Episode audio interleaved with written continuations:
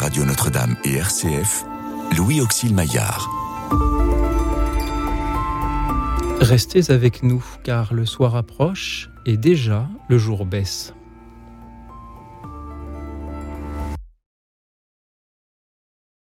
Bonsoir à tous, chers amis, chers auditeurs. Je vous propose ce soir de nous parler des saints de votre région, de votre ville peut-être, de votre village. Nous avons déjà eu dans cette émission l'occasion de parler de ces saints célèbres que nous prenons pour exemple, mais ce soir, parlez-nous peut-être de saints plus enracinés, peut-être même plus méconnus, qui mériteraient de l'être davantage. Parlez-nous de ce saint qui a donné son nom à un quartier ou à une paroisse ou à un village près de chez vous et qui mériterait que l'on en parle ce soir, toujours au 01 56 56 44 00, le 01 56 56 44 00. Vous pouvez aussi nous suivre et réagir en direct comme chaque soir sur la chaîne YouTube de Radio Notre-Dame. Et ce soir, pour vous écouter, vous répondre et pour nous parler des saints de leur région aussi, j'ai la joie de recevoir certainement deux saints en devenir. Monseigneur Guillaume de Lisle, bonsoir. Bonsoir. Monseigneur, vous êtes évêque auxiliaire de Meaux. Merci d'être venu jusqu'à nous ce soir. À vos côtés, le chanoine Olivier Vatar, curé de Montereau. Bonsoir. Bonsoir. Merci d'être venu jusqu'ici aussi ce soir pour parler avec nos auditeurs de ces saints de nos régions. Est-ce que l'on pourrait d'abord expliquer, peut-être en quelques mots, ça peut paraître évident, mais cela va encore mieux en le disant, qu'est-ce que c'est un saint ? Monseigneur Guillaume de Lisle. Qu'est-ce qu'un saint ? Un saint, c'est d'abord un homme comme tout le monde, qui est appelé au salut. C'est quelqu'un qui n'est, au départ, pas plus sauvé que vous et moi. Et c'est quelqu'un qui fait le choix de suivre le Christ et qui va transformer sa vie, ou plutôt la laisser transformer par le Christ, pour que, au seuil de sa vie, au moment d'entrer dans la mort et pour nous dans la vie éternelle, on puisse dire cette personne, par la manière dont elle a vécu, on pense que aujourd'hui elle est accueillie tout de suite, là, maintenant, dans la vie divine, qu'elle partage dès aujourd'hui la vie de Dieu. Et du coup, elle devient un exemple pour nous. Au fond, un saint, ça n'est pas quelqu'un de parfait, c'est quelqu'un comme vous et moi, c'est-à-dire un homme pécheur, mais qui a fait le choix du Christ, qu'il a assumé d'une manière particulière dans sa vie et dont on pense que le salut est déjà du coup effectif dès sa mort pour lui maintenant. Merci beaucoup Monseigneur. Sommes-nous donc tous appelés à être des saints, des exemples pour notre prochain ? Non seulement nous sommes appelés certainement à être des exemples pour notre prochain, mais nous sommes appelés à la sainteté parce que au fond la sainteté c'est la vie de Dieu. C'est Dieu le saint, l'unique saint. Il n'y en a pas d'autre. Et donc, lorsque l'on est saint, c'est qu'on partage la vie de Dieu. Merci. Il n'y a rien de plus beau. Il n'y a rien de plus beau, merci. Monseigneur, Père Olivier Vatar, est-ce que l'évêque auxiliaire de Meaux, dont vous faites partie, je le redis, du diocèse, a tout dit sur ce qu'est un saint ? Alors, je pense qu'il a, spirituellement, il nous a dit, bien sûr, l'essentiel. On peut après regarder les choses d'un point de vue peut-être plus formel, c'est-à-dire un saint, c'est donc, au départ, dans l'histoire de l'Église, le saint, c'est d'abord un baptisé, c'est d'abord ce qui caractérise le baptisé, avec tout ce que vient de dire Monseigneur de Lisle. Et puis, progressivement, bien, ça c'est devenu plus précis. Un saint, c'est quelqu'un qui est canonisé. Après, alors, un processus qui a beaucoup changé à travers l'histoire et qui a fini par être reconnu comme saint. Mais dès l'origine, un saint, c'est toujours d'abord une réputation de sainteté. C'est d'abord des fidèles, c'est pas hiérarchique, c'est des fidèles qui vont sur la tombe de quelqu'un et disent vraiment cet homme nous apprend à suivre le Christ. Et après, c'est l'autorité s'en saisit. Alors après, bien sûr, la procédure est devenue plus complexe, mais il y a toujours au départ cette réputation de sainteté qui vient des fidèles parce qu'ils ont été marqués par quelqu'un qui leur a montré le chemin du Seigneur. Mais est-ce que l'on peut être saint si l'on est totalement humble et si on fait en sorte que personne ne connaisse nos bonnes actions ? Bon, en tout cas, quand on regarde la vie des saints, c'est tout à fait... on en voit beaucoup. Prenons dans le diocèse de Meaux Saint Blandin. Mmh. Saint Blandin était un porcher. Il a vécu... il a gardé ses porcs tout au long de sa vie. Il a tellement marqué les gens que quand il a été enterré, les gens sont allés sur sa tombe et ont reconnu qu'il était saint. Voilà un homme extrêmement humble, il n'a rien fait de particulier. Saint Blandin, à mon avis, bien et ressemble à beaucoup de saints qu'on trouve en France. Tous ces saints locaux lui ressemblent beaucoup, ils sont souvent très humbles. D'ailleurs, énormément de saints, on sait souvent que leur nom.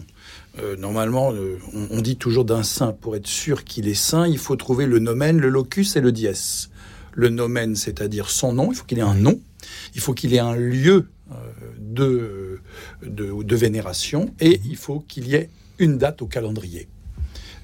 En général, d'un saint, parfois, on ne sait que cela. Et alors après, on a brodé, on a fait des légendes.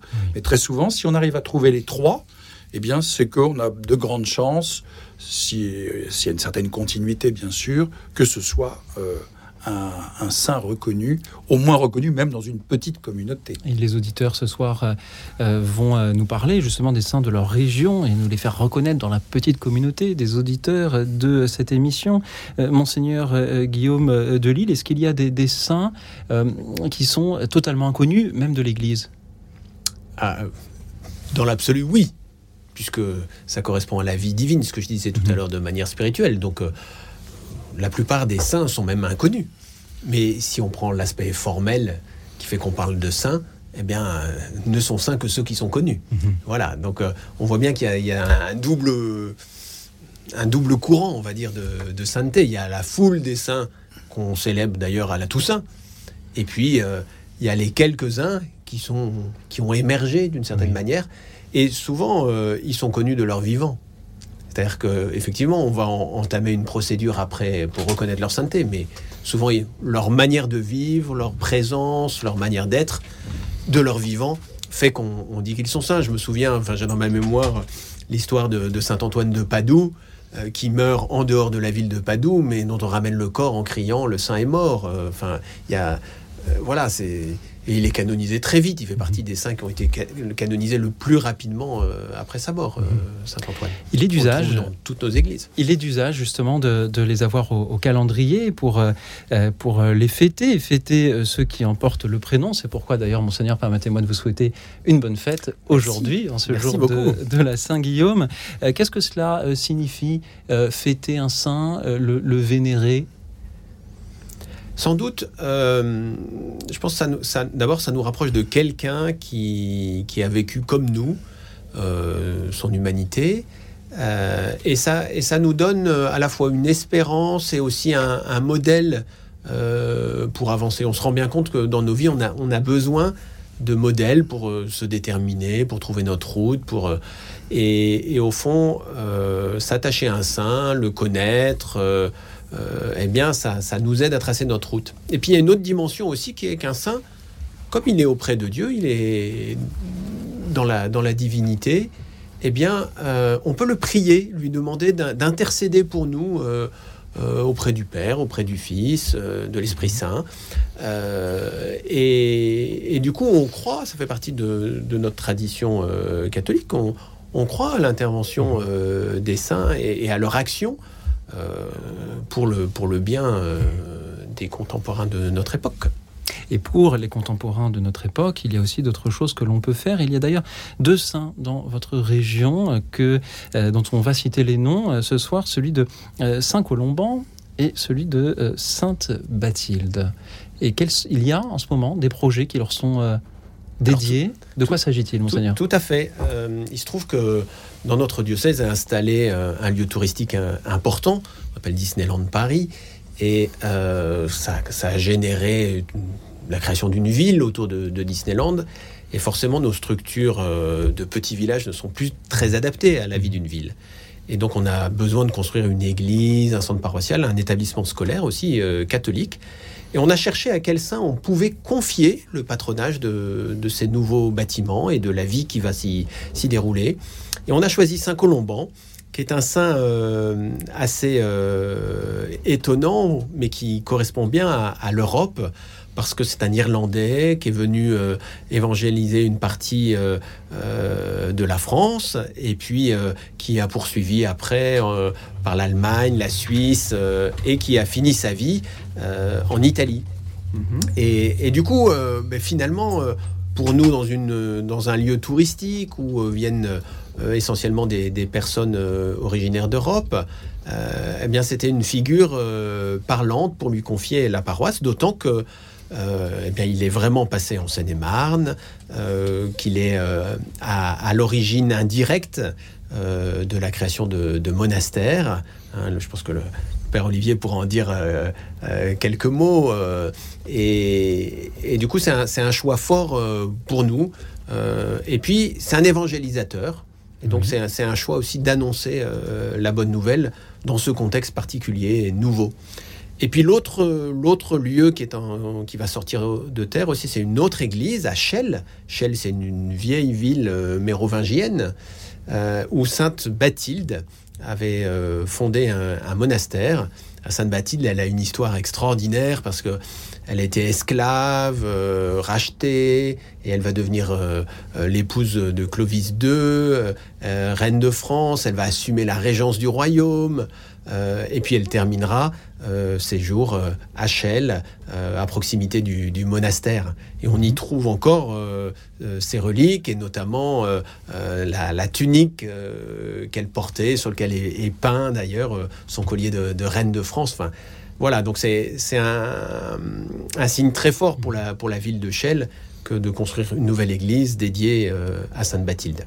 Père Olivier Vatar, que vous inspirent ces projets de construction de Saint-Colomban et de Sainte-Bathilde en Seine-et-Marne ? Déjà, Sainte-Bathilde, pour moi, ça me touche d'autant plus que j'étais curé de Chelles. Donc, j'ai vu les projets naître. Après, j'ai quitté, mais j'ai suivi. Donc, c'était intéressant d'avoir l'idée de refaire une église dans la partie plus neuve de Chelles. Donc, ça me touche directement. Quant à Colomban, je pense que on répare une injustice, puisque Colomban est quelqu'un qui a beaucoup marqué notre diocèse indirectement. Et jamais dans l'histoire, aucune église ne lui a été dédiée. Et alors qu'il a fait beaucoup, en particulier, comme disait Monseigneur de Lisle, c'est-à-dire en rencontrant en particulier deux familles nobles, la famille de Sainte-Phare et la famille de Saint-Ouen, et qui ont fondé après l'une et l'autre l'abbaye de Farmoutier, qui est toujours vivante, et l'autre l'abbaye de Joire, qui est aussi vivante. On a la chance d'avoir deux grandes abbayes mérovingiennes encore vivantes dans notre diocèse. Donc il y a une imprégnation d'un homme qui, il faut bien le reconnaître, Colomban, c'est un homme qui à la fois nous ressemble et nous ressemble pas du tout. Alors, c'était à la fois une force de la nature, c'était quelqu'un qui était vraiment entier, quelqu'un de pas facile du tout, sûrement à vivre au jour le jour, mais c'est quelqu'un qui a en particulier porté cette spiritualité irlandaise qui a complètement renouvelé l'Église au 7e siècle. Il a même, on peut même dire que c'est lui qui, enfin lui et d'autres, mais qui ont vraiment trouvé la nouvelle manière de vivre le pardon, par quasiment inventer la confession auriculaire. Je crois que nos auditeurs pourront témoigner aussi ce soir de cette grâce de voir à des chantiers nouveaux, des chantiers de 2023, donner des noms de saints qui ont marqué notre histoire en d'autres périodes. C'est peut-être une forme de communion des saints à travers les siècles aussi, dont vous témoignez ce soir. Et je suppose qu'il existe un moyen pour nos auditeurs d'ajouter leur pierre à l'édifice. Oui, tout à fait. Il y a toujours la possibilité de faire un don. Pour ça, c'est très simple. Il suffit d'aller sur le site internet du diocèse de Meaux, en cherchant diocèse de Meaux, 1477. Et vous verrez, il y a un espace dédié aux grands projets où sont expliqués aussi bien le projet de Saint-Colomban que le projet de Sainte-Bathilde. Et on trouve tous les éléments, où on peut aller directement sur un site qui est dédié, qui s'appelle Des Racines vers le ciel. Vous voyez, c'est assez joli, hein, ça nous emmène à la fois dans notre histoire et puis en même temps vers l'éternité. Desracinesversle ciel.fr, où on a accès aussi directement à ces projets. Voilà, on va sur catho77.fr et là vous avez un magnifique bouton « Faire un don » et vous pouvez choisir d'affecter votre don à Saint Colomban ou à Sainte Bathilde. Comme ça, vous pourrez contribuer à mettre une présence chrétienne près de Disneyland notamment. Merci à vous pour ces projets. Merci à nos auditeurs qui, eux, contribuent à cette émission en témoignant. Et sans plus attendre, je vous propose d'écouter Marie-Jeanne qui est avec nous depuis Metz. Bonsoir Marie-Jeanne. Bonsoir Marie-Jeanne. Bonsoir Marie-Jeanne. Bonsoir Louis-Auxile et bonsoir à nos invités. Eh bien, j'ai mal compris les envoirs. Je vais vous parler d'un saint. Ce n'est pas un saint de la région, malheureusement, mais c'est un saint qui est très, très vénéré ici, à Metz précisément, et tous les alentours. C'est Saint Blaise, dont on va fêter la fête le 3 février. Et ça se passe, il y a un grand pèlerinage à Saint-Eucaire, tout près de la porte des Allemands, là. Et je peux vous dire qu'il y a énormément de personnes qui vont venir. Alors, à cette occasion, on fait bénir des petits pains. Parce que Saint-Blaise, c'est un évêque qui était médecin. Il est le saint patron des otorhinolaryngologistes. Il a fait un miracle, disons voir. Il a empêché un enfant de s'étouffer. Il y avait un enfant qui s'étouffait avec des arêtes de poisson. Et donc, il est intervenu et il a fait en sorte que cet enfant ne meure pas. Mais il a fait aussi d'autres miracles, bien sûr, mais pas dans le même ordre, mais il a fait beaucoup de miracles. Et puis, il est mort, il a été torturé affreusement avec des peignes à carder la laine et il a été décapité. Alors ici à Metz, beaucoup de boulangers viennent autour de l'église pour vendre des petits pains parce qu'ils s'en vendent. C'est incroyable. Ce sont des petits pains qui ont une forme oblongue et qui font à peu près 10 cm de long. Et puis dessus, il y a une espèce d'arête comme ça où il y a plein de petits picots. Et donc, tout le monde va acheter des petits pains. On en achète par dizaines parce qu'on les fait bénir. Ils sont bénis au cours des messes qui vont se dire le matin et aux vêpres, enfin, tant qu'il y a des autres qui sont là et puis qui bénissent donc les petits pains. On en ramène partout, on en donne à tout le monde, c'est le cas de le dire. Moi, je sais que je vais y aller et puis je vais en ramener pour les voisins, pour tout le monde, la famille et tout. Et puis, on peut en mettre aussi un au-dessus de l'armoire et ça protège la foudre. La maison est protégée de la foudre et voilà. Merci Marie-Jeanne, d'où l'expression se vendre comme des petits pains. Merci pour ce témoignage sur Saint Blaise qui était médecin et qui est vénéré donc dans la région de Metz, d'où vous nous appelez. Que vous inspirent ces paroles de Marie-Jeanne, Monseigneur ou Père Olivier Vatar? Moi je suis émerveillé d'abord par le dynamisme de Marie-Jeanne. Puis sa joie communicative dans sa voix et dans sa manière de nous raconter cette tradition vivante du culte de Saint Blaise, de la manière de prier avec lui, et puis sa présence, de ce que j'entends, de la présence de Saint Blaise dans les traditions des familles. Ça, je trouve ça très, très beau et très fort. Père Olivier Vatar. Oui, c'est intéressant d'entendre parler d'un des aspects du culte de Saint-Blaise, qui est tout ce qui est lié à la gorge. On le fête le lendemain de la Chandeleur, donc on garde souvent les cierges de la Chandeleur et on croise en général les cierges sur la gorge de la personne qui est malade. Mais Saint-Blaise est finalement très connu en France et il est aussi connu pour être un protecteur des animaux, en particulier dans le Massif central. Dans le centre de la France, c'est d'abord et avant tout le protecteur des bêtes. Et donc, on voit deux aspects d'un saint arrivé tardivement, parce que c'est un saint qui est arrivé au moment des croisades, il n'est pas connu en France avant, et qui s'est répandu énormément. Et il est encore aujourd'hui au calendrier de l'Église, mais parce qu'il était arménien. Et donc, c'est un peu le saint arménien qu'on fête au calendrier. Merci beaucoup, Marie-Jeanne, de nous en avoir parlé ce soir. Oui, Merci à vous. Et à propos, je voulais dire qu'ici aussi en Lorraine, à la Saint-Sébastien, justement, on apporte à l'autel des paniers dans lesquels il y a plein de choses, c'est-à-dire des oignons, du sel, des aliments, des choses comme ça. Et quand on rentre à la ferme, eh bien, on donne aux animaux justement de l'eau qu'on a mis un peu de sel dedans, ou on donne, vous voyez, on garde des aliments pour nous aussi qui ont été bénis par à la Saint-Sébastien. Marie-Jeanne, merci beaucoup de nous en parler aussi. On voit à quel point il est difficile de choisir un saint de nos régions dont parler ce soir, chers auditeurs, toujours au 01 56 56 44 00. Quels sont les saints de votre région? Merci à ceux qui appellent pour nous en parler. Merci aussi au cœur Théou Charisma, qui nous devons aussi cet hommage à ceux qui suivent discrètement Jésus sans que jamais on ne connaisse leur nom. Nous écoutons le portement de croix. Écoute dans la nuit, une émission de RCF et Radio Notre-Dame.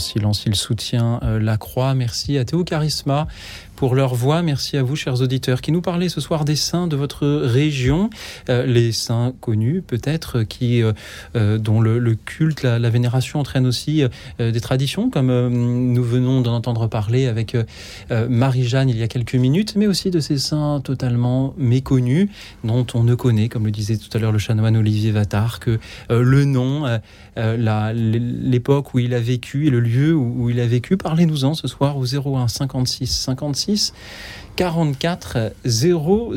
Et je vous propose d'écouter Laurent qui nous appelle de Drancy. Bonsoir Laurent. Oui, bonsoir monsieur Maillard. Ben, alors moi je voudrais vous parler... Oui, comment ? Oui, allez-y Laurent. Vous écoutez. Je voudrais vous parler de Charles Lambert, qui est un prêtre du XVIIe siècle, à l'époque de Louis XIV à peu près, Et il a vécu 46 ans, et il est connu, en fait, maintenant il est quasiment pas connu, mais il est quand même connu parce que je vais un peu me référer à un texte qui a été écrit, mais en ne lisant pas tout, hein, vous inquiétez pas, ça va pas être trop long. Et puis, voilà. Alors donc, il s'appelle donc Charles Lambert, il est né en l'an 1664 dans la paroisse de Séchamps, près de Nancy. C'est plutôt, je suis originaire de Lorraine. Hein. C'était une fesse de poule. Et puis, son curé a vu que c'était un enfant qui était plein de recueillement, de modestie, de jugement. Et puis, donc, il a amené, il a favorisé pour qu'il ait une bonne éducation chez les jésuites à Dijon. À 17-18 ans, eh bien, il a été choisi par un célèbre avocat du Parlement pour être le précepteur de ses enfants. Et puis là, on a vu qu'il avait une grande modestie. Il a touché donc la jeune fille qui était la fille et puis qui voulait se marier avec lui, mais lui, il n'a pas répondu. Ensuite, eh bien, il a voulu donc aller au séminaire et son curé, donc, lui a donné des lettres.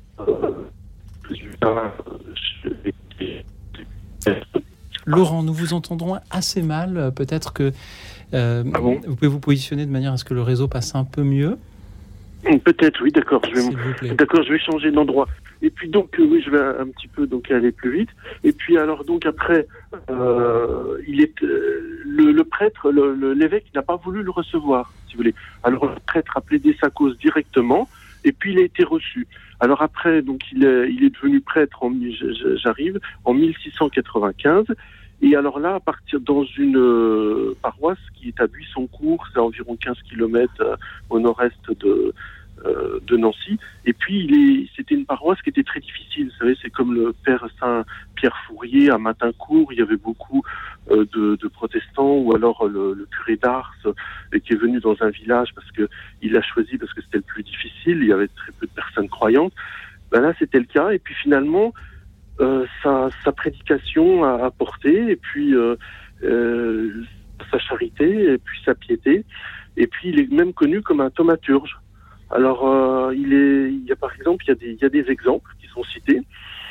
Par exemple, donc, en 1709, un an avant sa mort, il y a eu le fameux hiver qui était très très froid. Hein, où il gelait, même la Seine gelait, même à Versailles.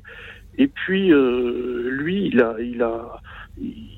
a donné comme consigne de semer que la moitié de la semence, et puis il a béni les champs, et puis il y a eu une récolte fantastique.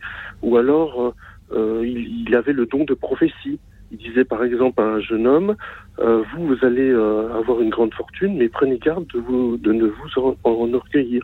Ou alors à un autre, il lui a dit, vous serez un homme d'église. Et c'est ce qui s'est passé. Et puis finalement, à sa mort, j'arrive à la fin, il est mort donc dans la piété, et vous avez des guérisons qui lui sont attribués. Par exemple, le fils du fourrier de son Altesse Royale, le duc Léopold de Lorraine, qui était donc le propre cousin du duc, d'Emmanuel Héré plutôt, ce fils était aveugle de naissance, et puis donc il a retrouvé la vue sur l'intercession de ce saint. Il y a un autre exemple, par exemple, à Vézelise, il y avait une église Saint-Clément, la sœur du curé de Saint-Clément, eh bien, elle aussi a été guérie alors qu'elle était aveugle. Vous voyez.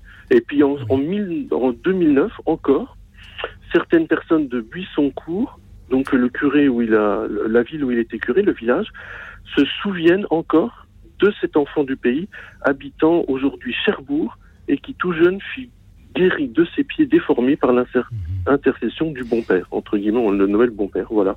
Et donc ça veut dire qu'encore maintenant, il pourrait y avoir des miracles en le priant, voilà. Alors en fait, ce que je voulais dire, c'est que je termine là-dessus, c'est qu'il est simplement déclaré vénérable et il n'est pas encore canonisé, mais on peut comprendre que c'est un saint, et il y a une prière pour, je ne vais pas la lire, mais il y a une prière pour obtenir sa glorification. Voilà. Merci Alors beaucoup. Je vais essayer de la lire tous les jours. Laurent, merci de nous avoir parlé ce soir de Charles Lambert, ce prêtre qui a vécu donc au XVIIe siècle en France. Merci aussi de nous parler d'une personne qui n'a pas encore été canonisée, mais simplement déclarée vénérable, comme une illustration de ce que disait tout à l'heure le chanoine Olivier Vatar, de ce que la canonisation commence toujours par une réputation populaire dont vous faites la voix ce soir, Laurent. Père Olivier Vatar, Monseigneur Guillaume de Lisle, comment réagissez-vous en entendant les paroles de Laurent ce soir, Père? On est manifestement, tout à fait dans la mouvance importante des saints prêtres que le Concile de Trente avait vraiment voulu promouvoir. On voulait vraiment remettre le clergé, qui avait quand même été un peu décadent, le remettre un peu en avant. Et là, on a typiquement un bon prêtre. Et en France, on en compte beaucoup sur toute cette période-là. Par exemple, dans le diocèse de Meaux, nous avions le curé Riouet Desnoyers, dont la tombe était vénérée dans le cimetière de Coulommiers, qui ne sera sûrement jamais canonisé parce qu'il était janséniste plus. Donc, il n'y a pas grand risque. Là, il faudrait voir d'ailleurs aussi dans quel contexte. Mais s'il est déjà vénérable, c'est qu'il a déjà franchi. Il a déjà franchi quand même. On a déjà réfléchi à son cas. Donc, c'est intéressant de voir. Alors, bien sûr, la vie telle qu'elle a été racontée par Laurent, c'est des choses. On le retrouve ça un petit peu partout. Mais ça montre aussi combien un saint, c'est aussi quelqu'un de local, c'est quelqu'un qui parle à des gens d'un lieu précis. Il a cité des noms, Buissoncourt, Vézélise. C'est aussi dire qu'on peut être saint là, pas simplement à Rome ou en Terre Sainte. Ici, c'est un lieu où... voilà. Et pour les gens, c'est important. Alors peut-être qu'il n'y a pas besoin qu'il devienne un saint de l'Église. Il y a vénérable, ensuite il y a bienheureux. Bienheureux, c'est-à-dire le culte est limité à un diocèse, à une famille religieuse. Peut-être qu'il n'ira pas au-delà, mais qu'importe, finalement, s'il parle à des gens là, dans ce terroir, eh bien, ça a du sens. Monseigneur Guillaume de Lisle. Le chanoine Vatar, il dit quelque chose de très important, c'est qu'il n'y a pas de saint sans qu'il y ait des gens autour. Mm-hmm. C'est-à-dire qu'il n'y a pas un saint dans l'absolu tout seul. Et on n'est pas saint tout seul. On est saint au milieu des gens et avec les gens. Et ça, je crois que c'est très important, parce que c'est un élément fondamentale de notre foi, c'est-à-dire qu'on ne se sauve pas tout seul, le salut n'est pas quelque chose d'individuel. Notre société, elle est hyper individuelle aujourd'hui, on cherche des choses pour nous. Mais en fait, la foi chrétienne, c'est un groupe, c'est un ensemble, et le Christ, il s'adresse aux hommes et aux femmes, dans leur ensemble, et il les invite à marcher ensemble à sa suite. Et du coup, le saint, c'est véritablement celui qui est au milieu d'un pays, est reconnu comme celui qui est avec les gens. Et c'est pour ça qu'il le vénère, et c'est pour ça qu'il lui demande d'intercéder pour eux. Et ça, c'est très beau, en fait. Laurent, dans son témoignage, a évoqué tous ces miracles attribués à Charles Lambert. Et avant d'écouter l'auditrice suivante, je voudrais poser peut-être la question des sceptiques qu'il peut y avoir parmi nos auditeurs à l'évocation de ces miracles. Quelle est la proposition exacte faite par l'Église lorsqu'il y a reconnaissance ou évocation d'un miracle? Est-ce que quand on est catholique, il faut y croire, ou est-ce que l'on peut se dire, voilà, c'est un très beau témoignage, mais à titre personnel, on est plus convaincu par les paroles, par l'enseignement que par ces miracles attribués à la personne? La sainteté dans une personne, manifestée dans une personne, c'est pas nécessaire à la foi au Christ. Et donc, c'est pas fondamental. On peut être un bon croyant et considérer que regarder telle figure de manière plus simple, plus de distance d'une certaine manière, en disant ça, j'en sais rien. Voilà, c'est pas une obligation de le croire. Même si on voit bien que dans la tradition de notre Église catholique, il est clair que notre Église, elle est marquée par ces hommes et ces femmes qui se sont donnés complètement à la suite du Christ. Et comme je le disais tout à l'heure, dont les gens ont dit, mais ce sont des exemples pour nous. Et nous avons foi que parce qu'ils ils ont vécu de telle manière, eh bien, ils sont déjà auprès du Seigneur. Et s'ils sont auprès du Seigneur, eh bien, ils prient pour nous. Vous voyez, en fait, il y a ce lien entre la vie au ciel et la vie terrestre. Mais c'est sûr qu'à aucun moment, Jésus nous dit « Si vous voulez me suivre, vous devez croire que telle personne est sainte ou pas sainte. » Et au fond, c'est pas le sujet. Oui. Au fond, c'est pas le sujet. La foi, elle est dans le Christ. Et puis, eh bien, on se réjouit que des hommes et des femmes aient su le suivre et se donner complètement. Et on se réjouit que peut-être on peut être comme eux aussi. Père Olivier Vatar, vous évoquiez tout à l'heure le fait que parfois on puisse être tenté de faire des légendes autour justement de saints dont on connaît peu la vie. Comment faire la part des choses entre ce que l'on sait et ce que l'on aurait envie d'imaginer, et est-ce vraiment le sujet, comme se demande Monseigneur Guillaume de Lisle? Moi, j'ai envie de repartir de l'Évangile. Dans l'Évangile, Jésus dit des choses et fait des choses. Et dans la mentalité juive, il faut les deux. Quelqu'un qui n'aurait été qu'un beau parleur, un sycophante, ça n'aurait pas été très fort. C'est qu'au XVIe siècle qu'on a commencé à penser que le miracle était d'abord une preuve. Mais pendant très longtemps, on a vécu avec cette idée que d'abord, c'était l'Évangile en acte. Un miracle, c'est l'Évangile en acte. Donc il me semble que c'est assez astucieux de la part de l'Église d'être attentif aussi à ce que les saints traduisent dans leur vie, parce qu'ils sont très proches de Dieu, des choses se passent dans les faits de leur vie. Oui. Et donc le miracle ne me semble pas quelque chose d'à côté. C'est, un saint, ça doit aussi... Il y a presque une efficacité. Sa parole doit se traduire d'une certaine manière. Alors les légendes des saints, elles sont souvent venues parce que justement, on manquait d'éléments. Je vous ai dit tout à l'heure le nomen locus dies.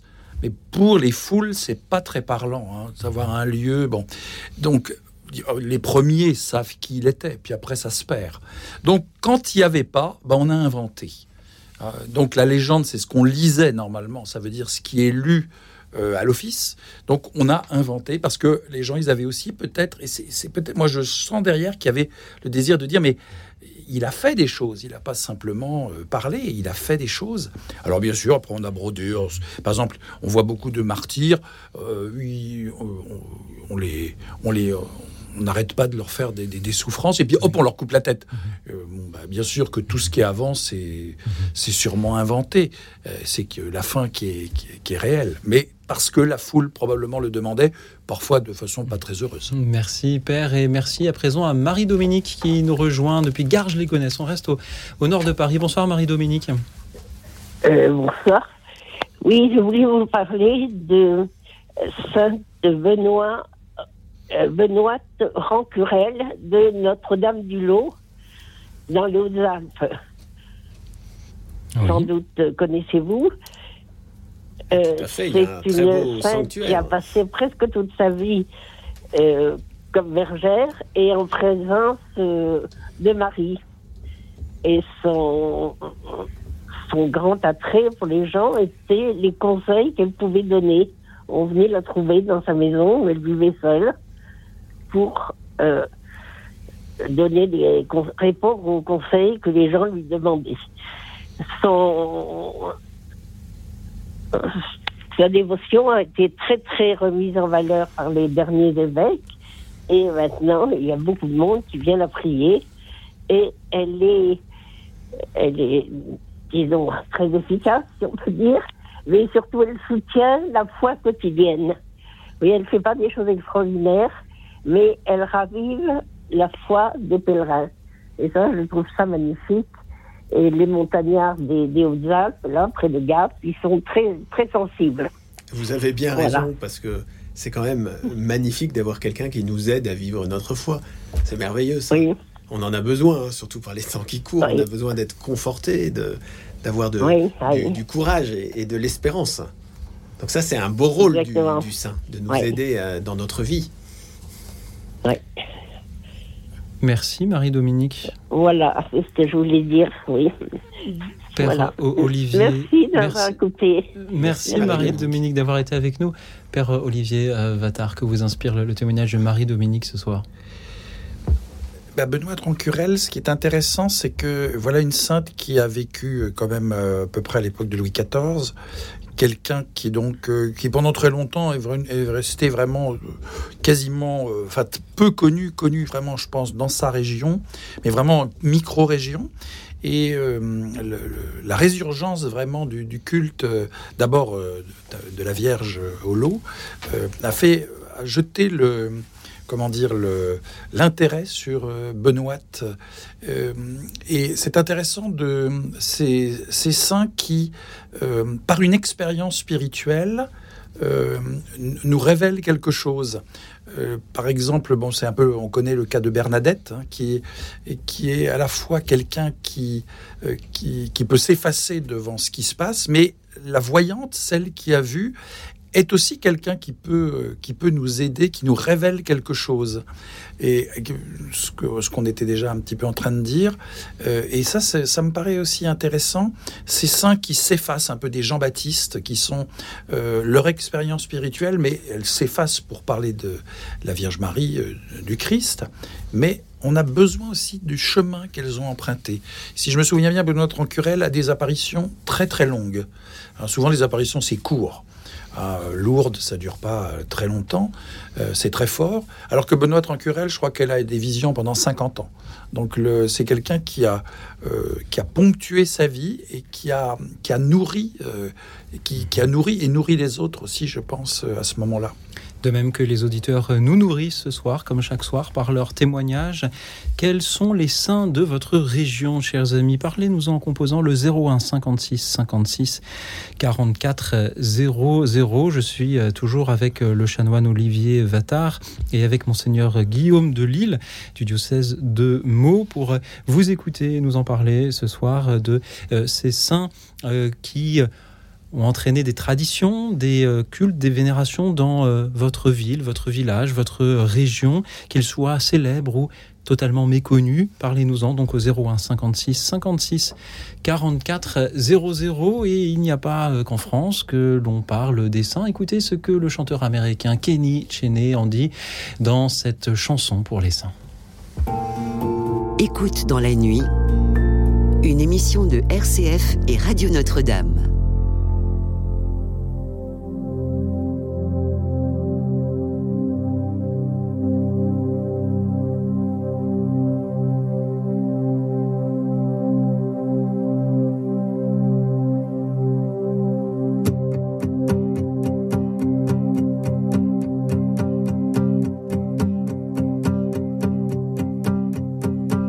Long before a boat anchored the harbor,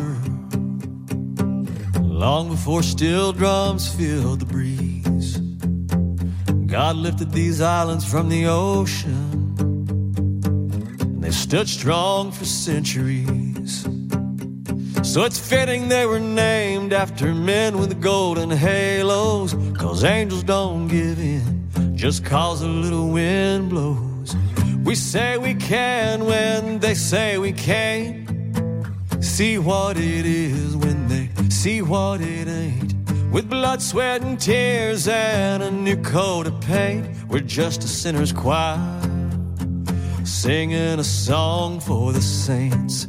Whoa, whoa, whoa, whoa, whoa, whoa, whoa.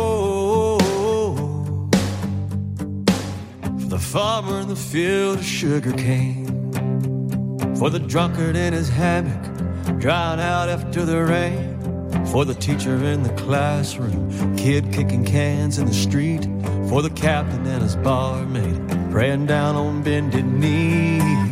We say we can when they say we can't. See what it is when they see what it ain't. With blood, sweat, and tears and a new coat of paint, we're just a sinner's choir singing a song for the saints. Whoa.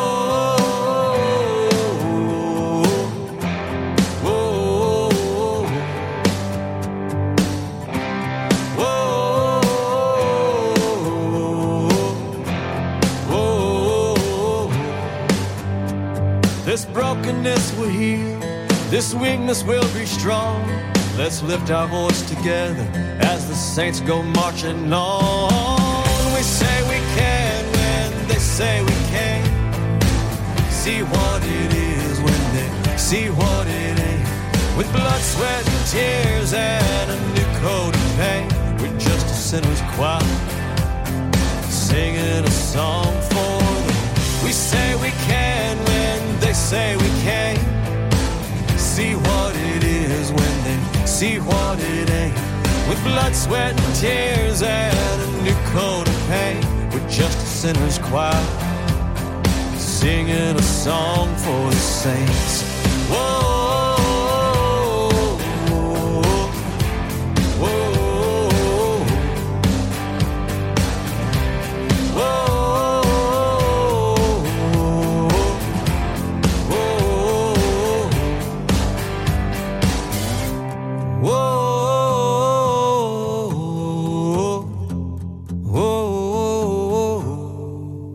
Nous ne sommes qu'un chœur de pécheurs chantant un chant pour les saints. C'est ce que vient de nous chanter Kenny Chesney. Et vous aussi, chers auditeurs, ce soir, que vous soyez pécheurs ou moins, vous nous parlez de ces saints, de vos régions. Vous nous en parlez au 01 56 56 44 00, qu'ils soient connus ou inconnus, qu'ils... il y a des traditions qui accompagnent leur culte ou beaucoup moins. Parlez-nous-en donc au 01 56 56 44 00. Merci aussi à tous ceux qui nous écoutent en direct depuis la chaîne YouTube de Radio Notre-Dame, où je lis Angeline, Elisabeth, Philippe, et Alvin et tous les autres, merci à eux. Philippe nous parle de Saint-Benoît, Joseph Labre, né au milieu du XVIIIe siècle à Metz, dans le Pas-de-Calais, surnommé le vagabond de Dieu. Merci Philippe de nous en parler. Et figurez-vous, donc, il n'y a pas que des saints en France, puisque nous allons nous diriger vers le Canada, d'où nous appelle Sylvain. Bonsoir Sylvain. Bonsoir Louis-Auxile, comment allez-vous? Bonsoir Père. Ça va très bien Sylvain, merci d'être avec nous. Bonsoir Sylvain. Quel temps fait-il à Ottawa où vous vous trouvez, je crois, aujourd'hui? Il fait environ, je dirais, moins 7, moins 8. Le froid commence à revenir. Là, c'est moins bien qu'à Paris où nous sommes, Sylvain. Bon courage pour affronter cet hiver. Merci d'être avec nous. Quels sont ces saints canadiens dont nous avons, nous, ici en France, tant à apprendre? Merci beaucoup. C'est très important pour nous parce que, pourquoi? La majorité des saints qui est ici sont originaires de la France. Et donc, c'était des missionnaires qui sont venus s'établir en Nouvelle-France. Et sans eux et elles, on ne parlerait pas français ici en Amérique. Parce qu'il faut comprendre, partir de la France, mais s'installer dans une colonie, ça prend toute une logistique. Donc, ça prend des hôpitaux, ça prend des institutions, ça prend des écoles. Et moi, les saints que j'aimerais parler, j'ai en tête Saint-Jean de Brébeuf, et ainsi que les saints martyrs canadiens, qui sont les patrons secondaires du Canada. Et Saint-Jean de Brébeuf est originaire de Bayeux. Il est né le 25 mars 1593. Il est décédé le 16 mars 1649. Et c'était un missionnaire. Quand il est arrivé au Canada, il avait 28 ans. Il faisait partie... C'est un jésuite. Il faisait partie de la compagnie de Jésus. Donc, il est arrivé en Nouvelle-France le 19 de juin 1625. Et il est arrivé à Québec. Il a appris la langue Huron pour s'établir et adopter le mode de vie amérindien. À cette époque, il faut comprendre que la tribu Huron était alliée des Français et les Hurons étaient en guerre contre les Iroquois. Les Iroquois qui étaient dans la région de Montréal et plus au sud. Donc, ça n'a pas été la parfaite entente au début quand les Blancs sont arrivés ici, en Nouvelle-France. Mais pour revenir à Saint-Jean-de-Brébeuf, il a appris la langue Huron. Il a traduit le catéchisme en Huron, donc il a évangélisé les Hurons. La guerre, elle s'est terminée. Et il y a eu un traité entre les Français et les Iroquois. Mais la guerre avait continué entre les Hurons et les Iroquois. Bref. Il s'est fait prendre prisonnier. Il a été torturé. Et puis malheureusement, il a souffert, lui, avec ses 8 autres compagnons. Donc, ce sont les saints martyrs canadiens. Mais sans eux, c'est simplement de mettre la petite semence de l'Évangile ici en terre d'Amérique, et lui a réussi. Et puis, le second saint que je veux parler, c'est François de Laval. François de Laval est très important parce que il est né en 1623. Il est originaire de Montigny-sur-Avre. Il est venu ici, c'est le premier évêque canadien. C'est lui qui était le fondateur de Québec. Et il est décédé à 85 ans en 1708. Donc, il faut comprendre que la première église catholique en Amérique du Nord se trouve à Québec, à la ville de Québec, tout juste aux côtés du séminaire de Québec.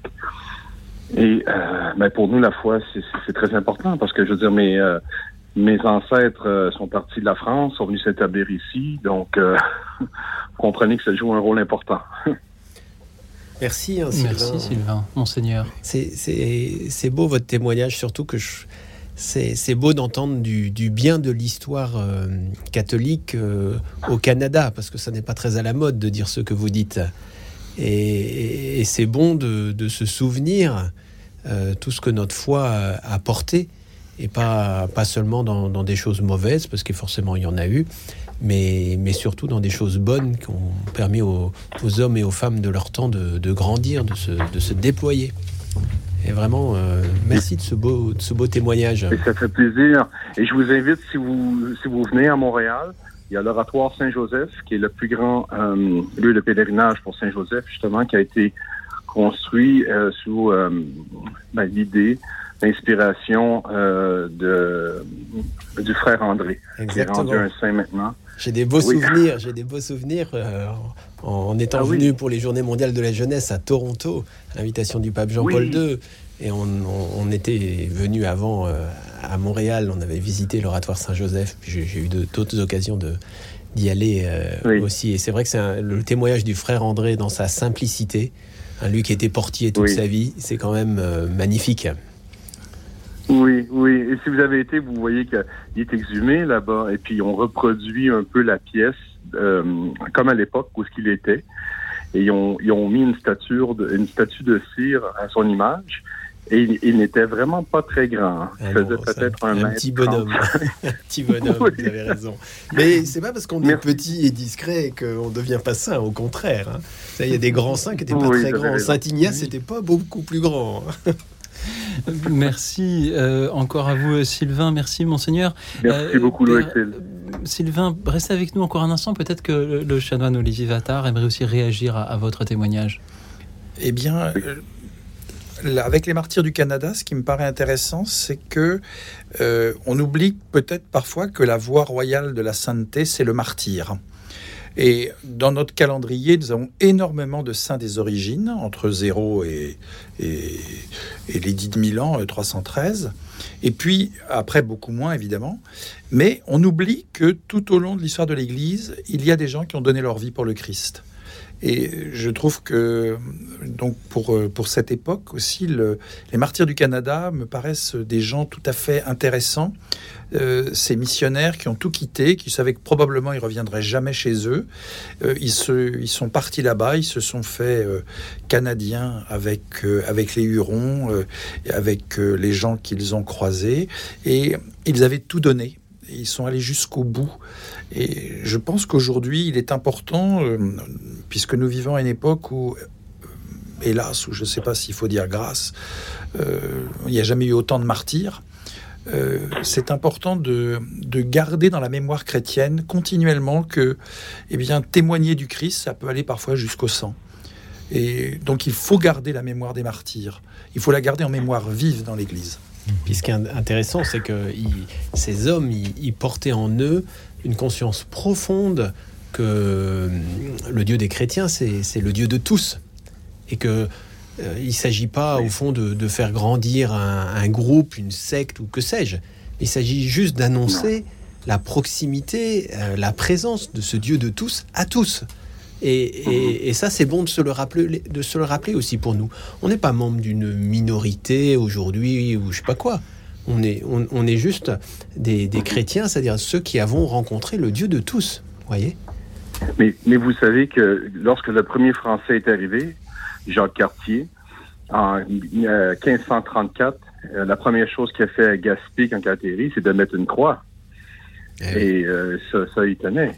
Bien sûr. Mais il faut savoir aussi que lorsque la France a perdu les combats contre l'Angleterre ici en Amérique du Nord et sont partis, mais la colonie de Nouvelle-France, nous, on était pris entre les Britanniques et entre les Américains. Et en 1775, il était à nos portes. Il avait déjà conquis Montréal. Et à un moment donné, on a vu le peuple français ici avait le choix. Et c'est les Britanniques qui ont dit, si vous êtes avec nous, vous allez garder votre langue et vous allez garder votre religion catholique. Tandis que les Américains voulaient tous renverser. Donc, on a choisi d'être du côté des Britanniques. Et c'est pour ça qu'on parle toujours encore français aujourd'hui et qu'on est catholique. C'est pour cette raison-là. Merci beaucoup, Sylvain. Merci beaucoup pour prendre mon appel. Je vous souhaite une bonne soirée. C'était une joie de vous entendre, Sylvain, en direct depuis le Canada pour nous parler de ces saints, de votre région aussi. Et nous allons nous diriger à présent un petit peu moins à l'ouest. Alors je salue Patrick qui est en Bretagne, que nous avons essayé de joindre, mais que nous ne sommes pas parvenus à joindre. Mais encore un petit peu moins à l'ouest, nous avons Colette depuis la Vendée. Bonsoir Colette. Bonsoir à vous Colette. Tous. Eh bien, moi je viens vous parler de Saint Louis-Marie Grignion de Montfort. Remarquez, il est originaire de Bretagne. Et voilà, pour faire un lien avec l'autre personne qui est au téléphone. Bien, je viens parler de Saint Louis-Marie Grignion de Montfort, et qui est donc un saint qui s'est arrêté, que Dieu a arrêté dans notre région, et de Marie-Louise de Trichet, Voilà, donc c'est la sainte qui, enfin pas de sainte, elle est bienheureuse, voilà. Elle est bienheureuse, et donc je voulais parler donc Saint Louis-Marie, donc aussi ses difficultés, parce que vous avez parlé des martyrs, mais lui, comme missionnaire apostolique, il a eu de très gros problèmes dans ses missions, hein, partout où il a passé, il était chahuté, il a été vraiment très maltraité d'une façon générale, hein, il a eu beaucoup de difficultés, et donc après, quand il s'est arrêté à Saint-Laurent-sur-Sèvre, il a fait venir Marie-Louise de Trichet, qui est donc celle qui a la créatrice des Sœurs de la Sagesse, donc ça fait partie de la famille Montfortaine. Hein, voilà.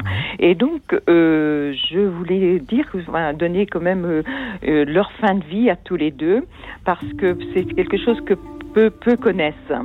Donc, Saint Louis-Marie Grignion de Montfort, elle est décédée donc un 28 avril en 1713 ou 1716, un truc, voilà, c'est ça, 1716. 1716 oui. Ouais, c'est ça. Et Marie-Louise de Jésus lui a survécu, parce que lui il est décédé à 44 ans, hein, 43 ou 44 ans, et Marie-Louise de Jésus lui a survécu le même nombre d'années que lui a vécu sur Terre. Oui. Et elle est décédée un 28 avril, à la même heure que son départ à lui-même, que c'était en fin de journée vers 19h ou 20h, enfin, dans ce créneau horaire-là. Hein? Donc, si c'est pas l'œuvre de Dieu, je crois que, je sais pas, c'est l'œuvre de qui, hein? Colette, merci beaucoup de nous avoir parlé ce soir de Saint Louis-Marie Grignion de Montfort et de la bienheureuse Marie-Louise de Jésus. Nous en avons parlé depuis la Vendée. Nous allons continuer à parler de Saint Louis et de la bienheureuse Marie-Louise juste après une très courte pause. Restez avec nous, nous nous retrouvons dans un petit instant.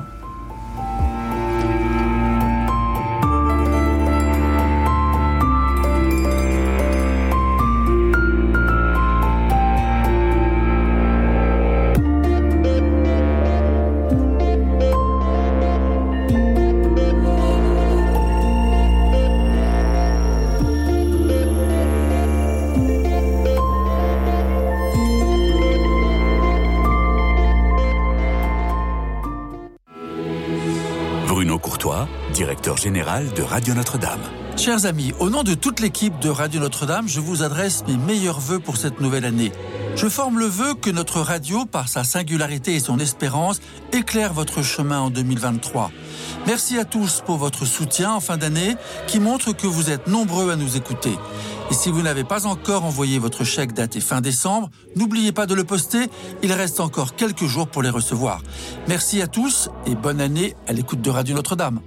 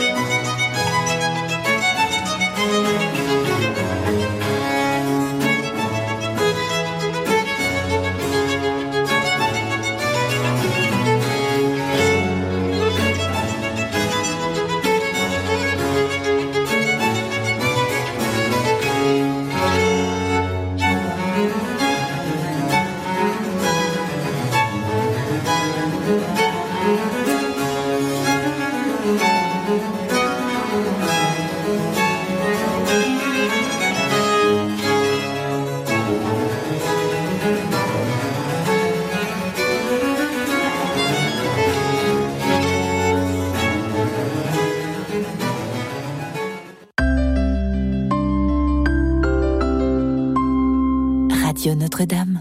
Et je suis toujours avec le chanoine Olivier Vatar et avec monseigneur Guillaume de Lisle, évêque auxiliaire de Meaux, pour vous écouter ce soir, chers amis, nous parler des saints de votre région, ceux que peut-être les habitants des régions voisines ne connaissent pas et devraient connaître. Parlez-nous-en ce soir au 01 56 56 44 00.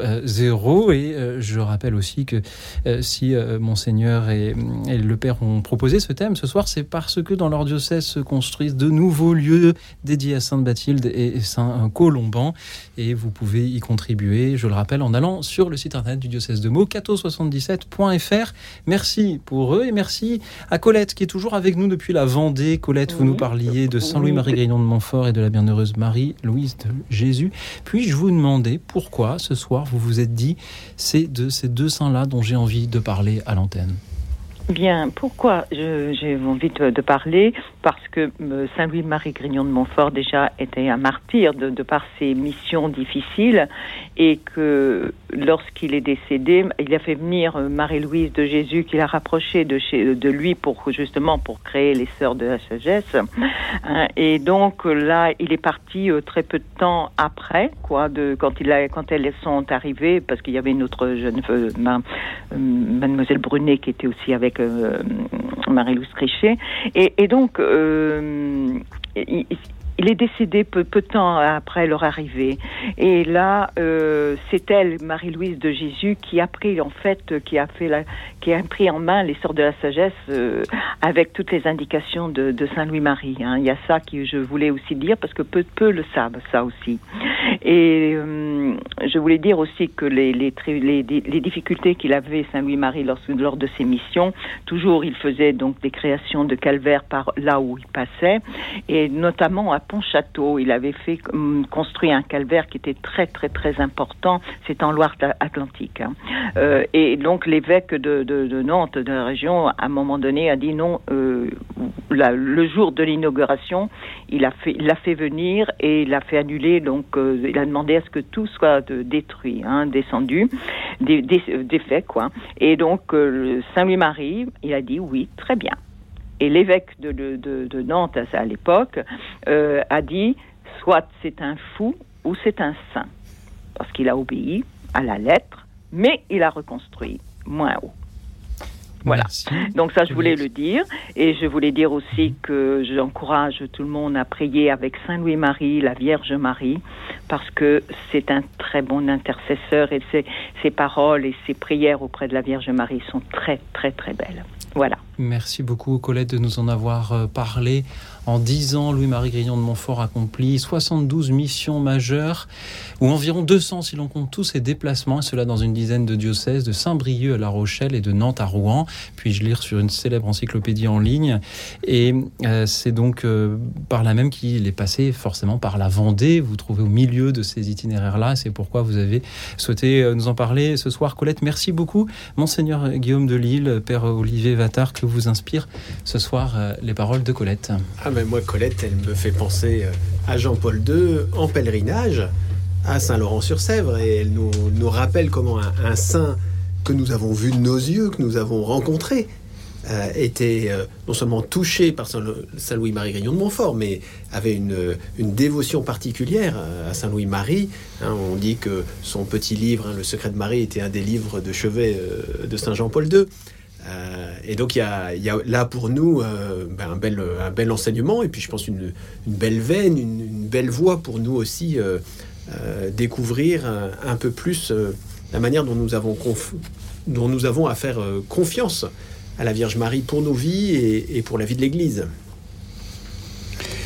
Je me souviens que quand Richelieu est devenu évêque de Luçon, on lui a dit, on disait c'est l'évêché le plus crotté de France.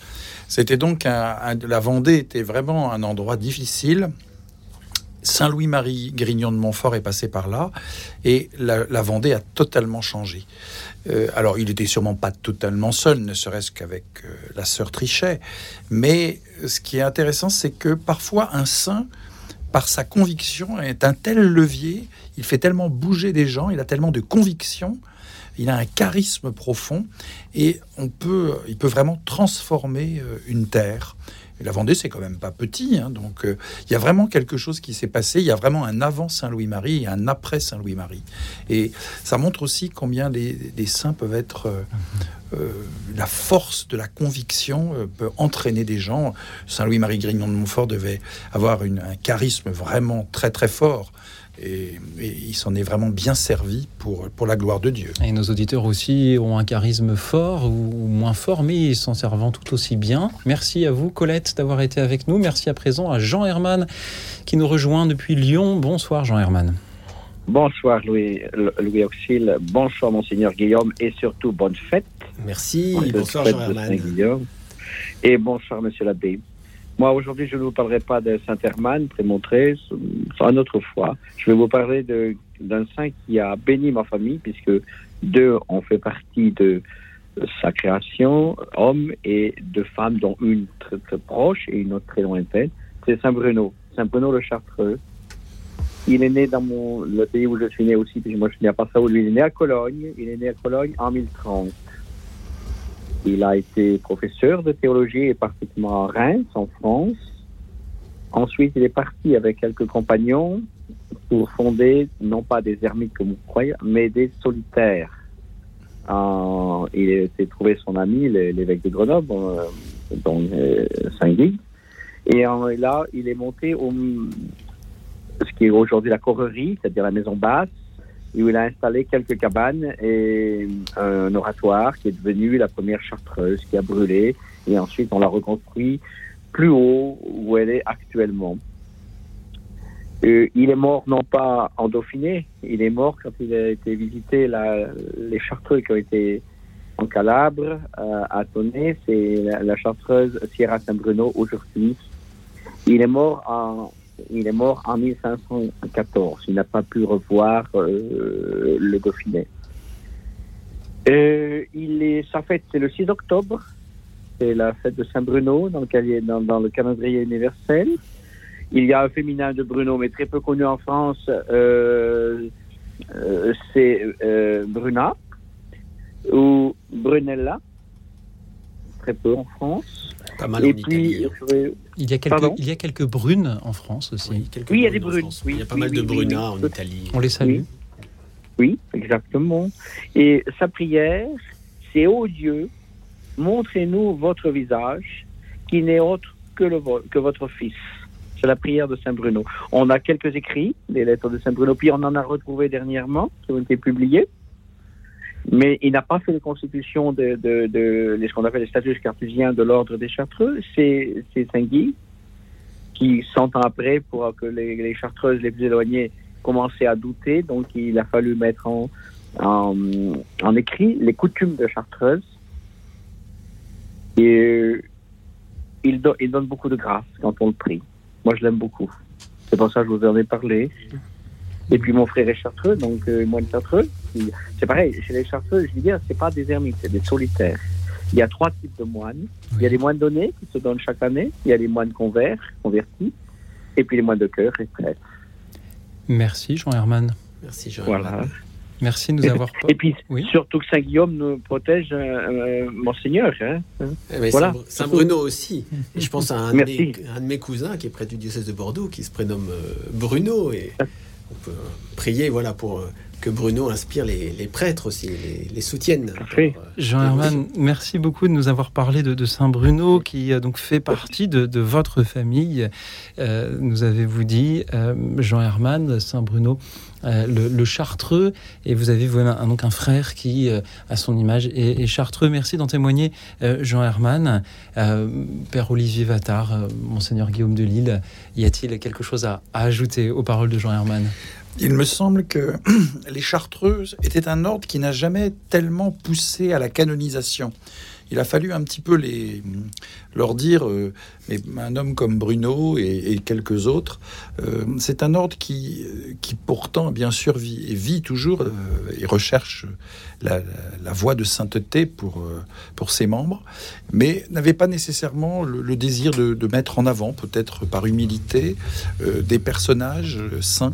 Donc c'est aussi intéressant de voir que la canonisation, c'est bien sûr, ça permet... c'est quand même une façon de faire connaître très loin des saints, mais il y a aussi il y a les saints de nos familles, il y a des gens qui nous ont marqués, ceux dont Monseigneur de Lisle parlait tout à l'heure, qu'on fête à la Toussaint, puisqu'au départ, saint c'est baptisé qui nous ont marqués, donc la canonisation, c'est toujours un plus, c'est pas obligatoire, parfois c'est pour des raisons politiques, des choses parfois inattendues. Il faut jamais, en tout cas, le périmètre de la sainteté n'est jamais limité à des gens qu'on a canonisés. Il faut justement que la sainteté, ça soit sauvage, ça soit dans toutes les directions, ça soit, elle est partout, la sainteté, la recherche de Dieu. C'est un peu comme cette émission, toutes les directions, après le Canada, le Nord, Lyon. C'est à présent Dijon qui nous appelle par la voix de Geneviève. Bonsoir Geneviève. Bonsoir Geneviève.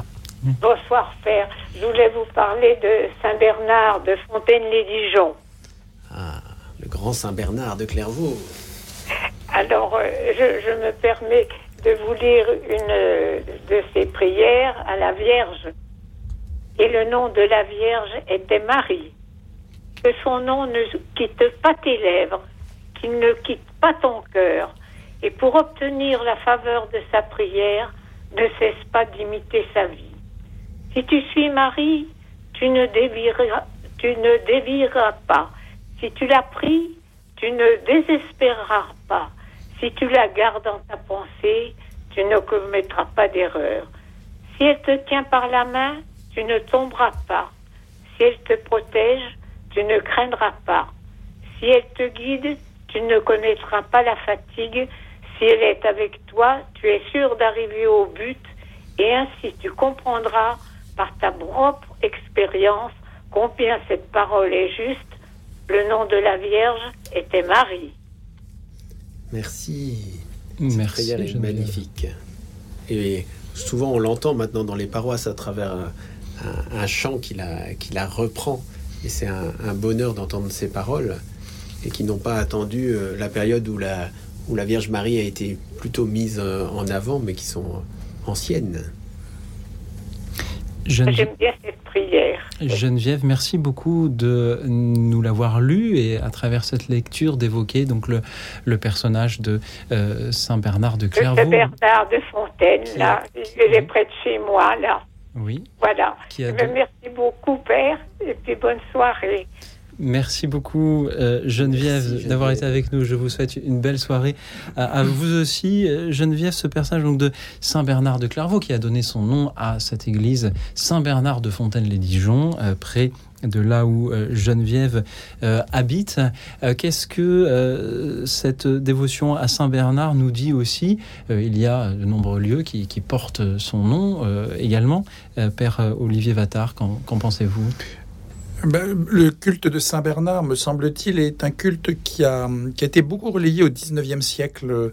Il y a eu vraiment une poussée très importante au XIXe siècle dans une des églises de Meaux, assez perdue, Villiers-sur-Seine. Il y a le curé qui a refait l'église, a mis un buste de Saint Bernard. On voit bien qu'il avait vraiment envie que les gens passent par Bernard, cèdent de Bernard. Il y a une espèce de renouveau, alors là, d'un saint écrivain, d'un saint qui a beaucoup écrit et qui était là aussi pour nourrir des gens. Et moi, je suis toujours frappé des saints qui aiment les saints.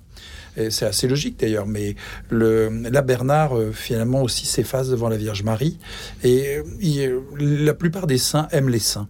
Ils aiment les promouvoir. Alors, on pense au curé d'Ars qui aimait Sainte Philomène, même si Sainte Philomène, on ne sait pas toujours très bien historiquement qui c'était. Elle a probablement dû exister, mais elle n'avait peut-être pas ce nom-là, puisqu'on a mal lu, semble-t-il, un loculus cassé dans une catacombe. Bon, mais peu importe, en tout cas, en même temps, c'était une façon très humble de dire « mais moi, les grâces ne passent pas par moi, mais par Philomène ».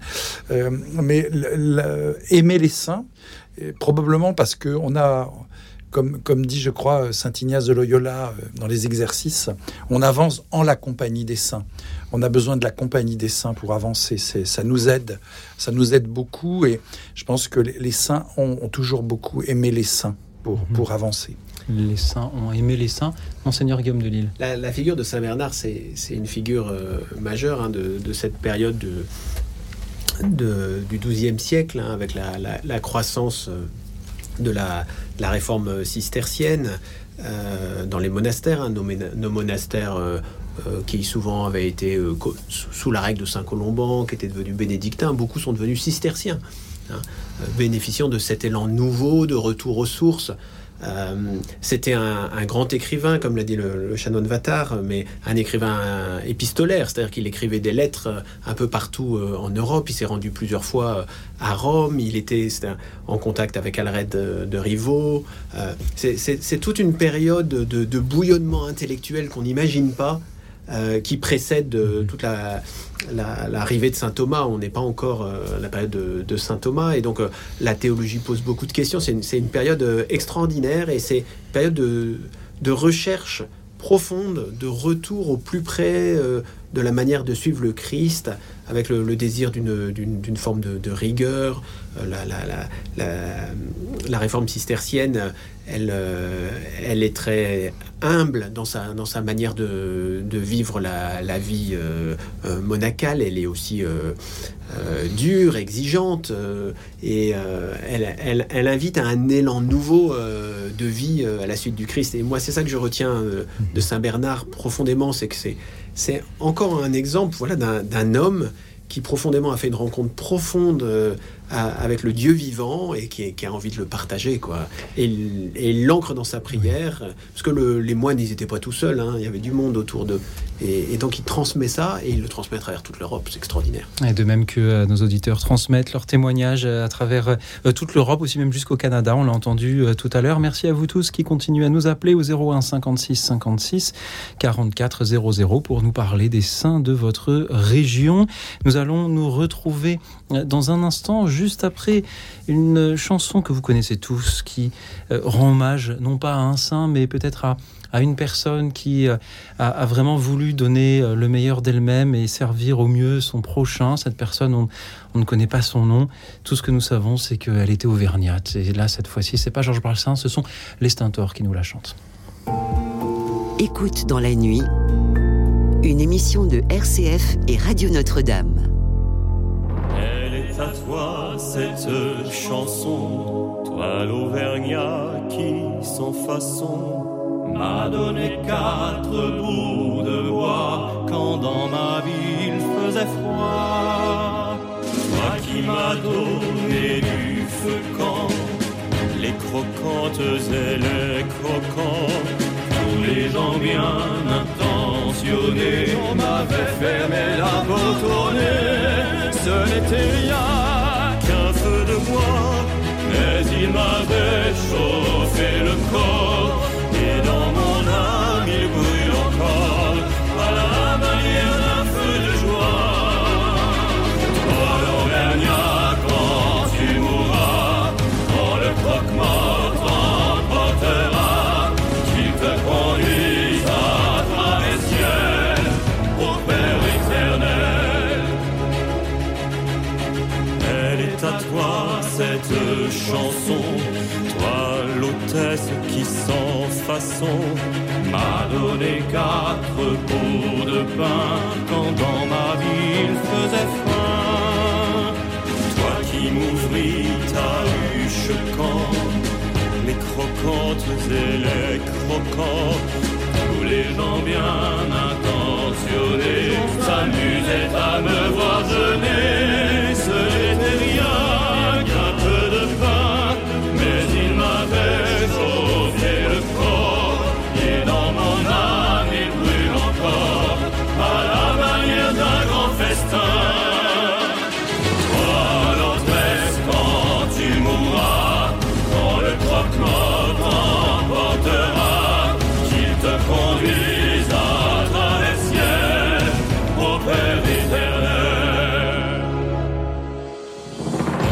À toi cette chanson, toi l'étranger qui sans façon d'un air malheureux m'a souri lorsque les gendarmes m'ont pris.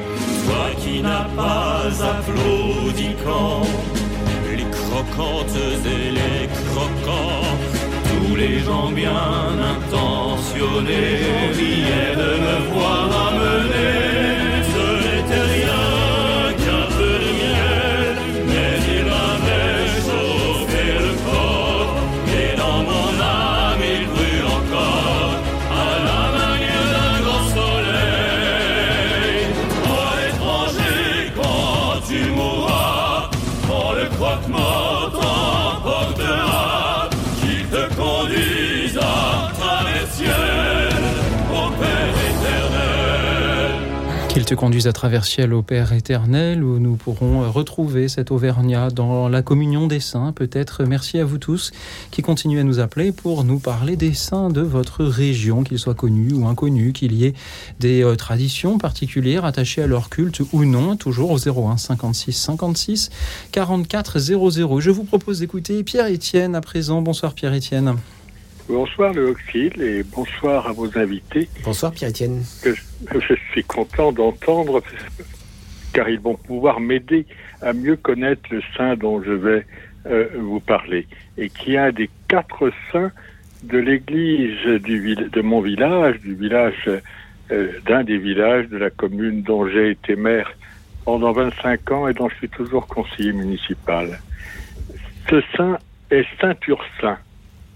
Il est considéré comme le patron des Bouviers et il aurait vécu, je crois, au 5e siècle. Je pense qu'il est mort ou a été vécu largement en Normandie.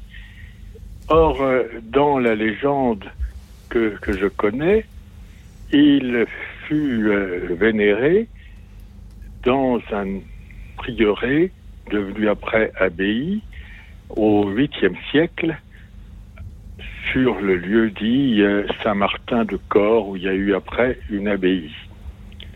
Et l'histoire raconte, ou la légende, que ses reliques étaient là de passage, et que quand on a voulu le transporter ailleurs pour continuer la translation de ces reliques de village en village, eh bien, il n'est pas parvenu à sa chasse, disons, sa dépouille, ou la chasse qui tenait ces reliques, n'a pas pu être portée en haut de la colline, sauf à utiliser 6 paires de bœufs. Et effectivement, il aurait été le saint protecteur des bovins et les protégeant des épizooties que j'ai connues dans nos villages avec la fièvre afteuse dans ma jeunesse. Le fait est qu'effectivement, dans mon village, dans ma commune, il n'y a jamais eu de crise de fièvre afteuse. Alors, voilà, peut-être que Saint Ursin a joué son rôle. Et pour moi, il est précieux aussi, parce que la colline, je la connais bien, pour y monter. D'ailleurs, quand je fus élumé, la première chose que j'ai faite, c'est de faire goudronner cette route qui conduit d'un village à l'autre de ma commune.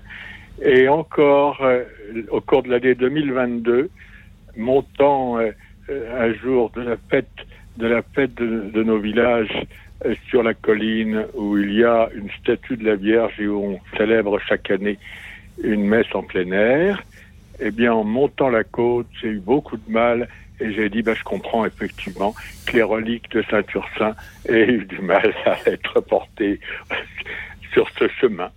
Voilà la petite histoire qui est à souvenir pour moi, pour de cette église où j'ai été baptisé et où probablement je passerai avant d'aller au cimetière. Merci beaucoup Pierre-Étienne de nous avoir présenté ce soir Saint Ursin. Merci à vous Père Olivier Vatar que vous évoque ce récit. Ce monsieur, son prénom Pierre-Étienne. Pierre-Étienne, est-ce que le Saint Ursin de Normandie, dans votre village, on disait que c'était le même que Saint Ursin de Bourges ? Ah, peut-être. écoutez, j'ai pas grand-chose. Pourquoi il y a eu un Saint-Ursin de Bourges? Oui, c'est-à-dire que normalement, le grand Saint-Ursin français, c'est Saint-Ursin de Bourges. Mais il me semble souvenir que ces reliques ont été, en effet, ont été déposés en Normandie. Et je pense que c'est un rayonnement. C'est ça. Oui, voilà. C'est un rayonnement. Voilà. Mais au départ, c'est un saint de Bourges.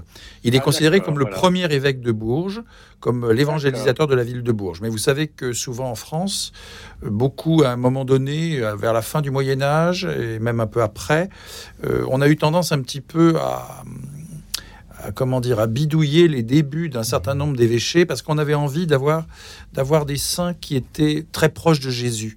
Donc on les a souvent rapportés proches de Jésus. Et très souvent, l'histoire, Monseigneur Duchesne, un grand spécialiste au XIXe siècle, a été dénicheur de saints. Il s'est attiré des tas d'ennuis parce que dans sa critique, il a montré que ces saints étaient beaucoup plus récents que ce qu'on croyait. Alors, je sais que Saint-Ursin, effectivement, par rapport à Bourges, il y a toute une réflexion critique. Il n'est pas sûr qu'il soit si ancien que cela. Ceci dit, il a un véritable rayonnement. Il y a un culte de Saint-Ursin assez important en France. En plus, il portait un nom qui était assez important autrefois, parce qu'il ne faut pas oublier que le roi des animaux, pendant très longtemps, c'était pas le lion, mais c'était l'ours. Et l'Église a beaucoup combattu l'ours, et elle l'a remplacé par le lion. C'est il s'appelle cet historien des couleurs là qui a très bien parlé de ça. Son nom m'échappe.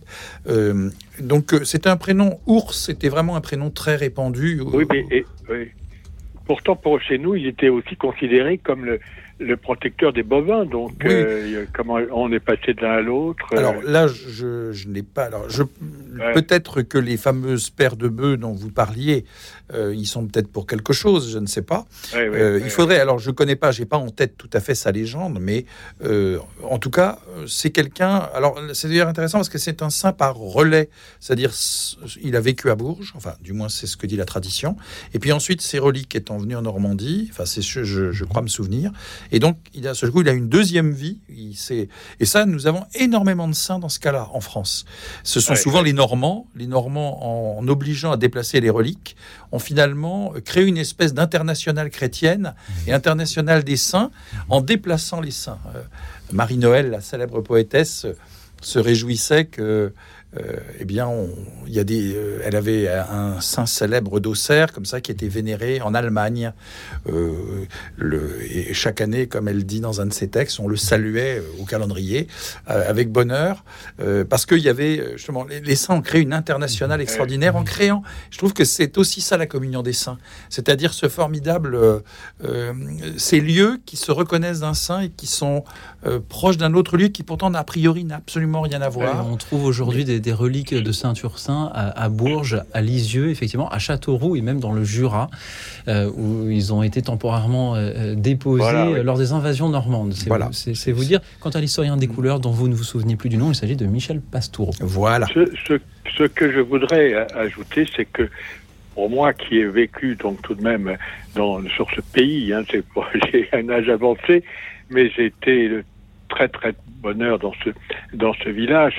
La foi, je l'ai vu regresser, mais le rôle d'un saint comme Saint-Ursin, ça me surprenait toujours, attirait des gens qui ne venaient jamais à l'église dès lors qu'on le célébrait ou qu'on faisait quelque chose. Montait quelque chose et mon curé, disons que je dis mon curé parce que il m'avait fait ma première communion et j'étais presque au pied de son lit quand il est mort.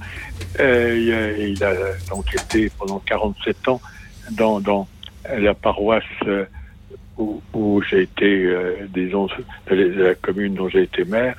Il savait se servir de ça auprès de ses paroissiens. Le bon Dieu, c'est parfois impressionnant. Et ça marchait. Bien sûr. Le bon Dieu, c'est impressionnant. Jésus-Christ, c'est parfois impressionnant. Mais celui qui a sa statue dans l'Église et qui est bon et qui est là, au contraire, pour nous aider dans notre vie de tous les jours, il est parfois l'image de Dieu pour ces gens. Je lis aussi que la question se pose aussi pour certains historiens de savoir si Ursin de Bourges et Ursin de Normandie étaient ou non la même personne. Il est possible sûr. Que ce n'ait pas été le cas. Il est difficile aujourd'hui d'en savoir beaucoup plus matériellement. Surtout que Ursin, c'est un prénom qu'on n'emploie plus beaucoup aujourd'hui. Mm-hmm. Je pense que c'est un prénom beaucoup plus employé autrefois. Donc évidemment, il peut y avoir beaucoup de dispersion. Il y a sur l'île de la Cité une rue des Ursins qui se trouve juste derrière la rue du Cloître. Mais là, a priori, c'est pas ça, puisque là, ça viendrait de la famille Orsini. C'est les Orsini. C'est peut-être Orsini, mais Orsini, c'est aussi. Peut-être allons-nous revoir dans les générations à venir des petits ursins de nouveau. Exact. Merci Pierre-Étienne. C'est moi qui vous remercie d'avoir m'a permis d'apprendre encore quelque chose qui est en relation avec ma petite commune dont je suis toujours si attaché. Merci Pierre-Étienne pour votre témoignage. J'ai entendu, vous avez été baptisé dans cette église, vous avez vécu dans cette commune et vous avez dit que c'est sans doute le dernier lieu où vous passerez, cette église. C'est aussi un beau témoignage de la vie chrétienne qui grandit là où on est planté. L'église est dédiée simultanément à Saint-Antoine. Alors on dit le Grand, moi je pense que c'est Saint-Antoine de Padoue. Mais non, surtout pas. Saint-Antoine le Grand, c'est l'Égyptien, c'est le vieux, qui était un protecteur aussi des animaux, lui. Il ne faut pas du tout le confondre avec Antoine. Mais c'est très bien aussi. Ils ont 11 siècles ou 12 siècles d'écart. Ce qui n'est pas si grand que ça à l'échelle de Dieu. Pierre-Étienne, quel est le deuxième saint qui est consacré à cette église ? Le deuxième, c'était Saint-Ursin et Saint-Martin, parce que Saint-Ursin probablement était le saint auquel était dédié un prieuré qui a probablement été réalisé sur la commune au temps de Saint-Germain ou juste après Saint-Germain, tandis que après Saint-Martin c'est une abbaye érigée au XIe siècle sur la commune de Domcy-sur-Cure, donc il y a toujours d'ailleurs des bâtiments qui demeurent et qui a été par les bénédictins de Saint-Martin d'Autun, après le sac d'Autun par les Sarrasins en 733. Et donc ce sont des bénédictins qui probablement sont venus de Poitiers après le sac d'Autun. Donc il y a eu une abbaye qui a été dédiée à la fois à Saint-Martin et à Saint-Ursin. Et quand l'abbaye a été en commande sécularisée, eh bien, l'église paroissiale qui a été construite, d'ailleurs juste au-dessus du siège de l'abbaye, a repris.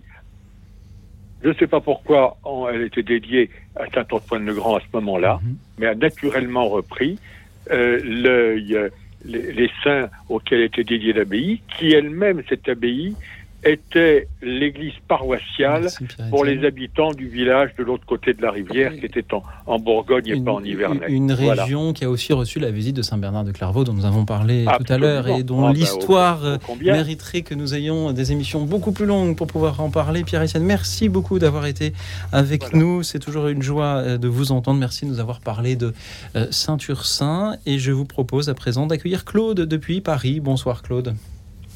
Bonsoir. Oui, je voulais vous parler d'un jeune homme qui est mort très tôt, à 11 ans et demi, qui a vécu entre les deux guerres, qui s'appelait Guy de Fontgalant. Il y a tout un grand baratin sur Wikipédia, sur Internet. Il a une réputation de sainteté extraordinaire à sa mort, des grâces venues de non seulement de France, mais même du Brésil, du monde entier. Et puis après, on n'entend plus du tout entendu parler. Alors je voulais savoir si vous aviez des renseignements à me donner sur ce jeune homme assez extraordinaire. Il a eu une réputation prodigieuse au moment de sa mort. Guy de Fontgalant. Guy de Fontgalant. Père Olivier Vatar. Alors, il a été à l'école à Saint-Louis de Gonzague, là, vous savez, dans le 16e arrondissement. Et il est mort très très jeune, comme je vous dis, à 11 ans et demi, je crois. Oui, Guy de Fontgalant, c'était quelqu'un dont on parlait en effet beaucoup. Dans avant-guerre et après-guerre.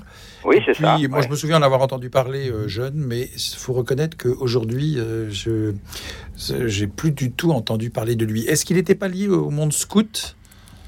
Un peu, je crois aussi. Oui, il me semble. Il a été porté, je pense, par le mouvement scout. Par le mouvement scout. Oui. Et puis après, on n'a plus entendu parler, mais c'est extraordinaire le renom de sainteté qu'il a eu, des grâces sur sa tombe, venant non seulement de France, mais du monde entier, certaines, au moins de certaines parties du monde. Et puis maintenant, je ne sais pas du tout ce...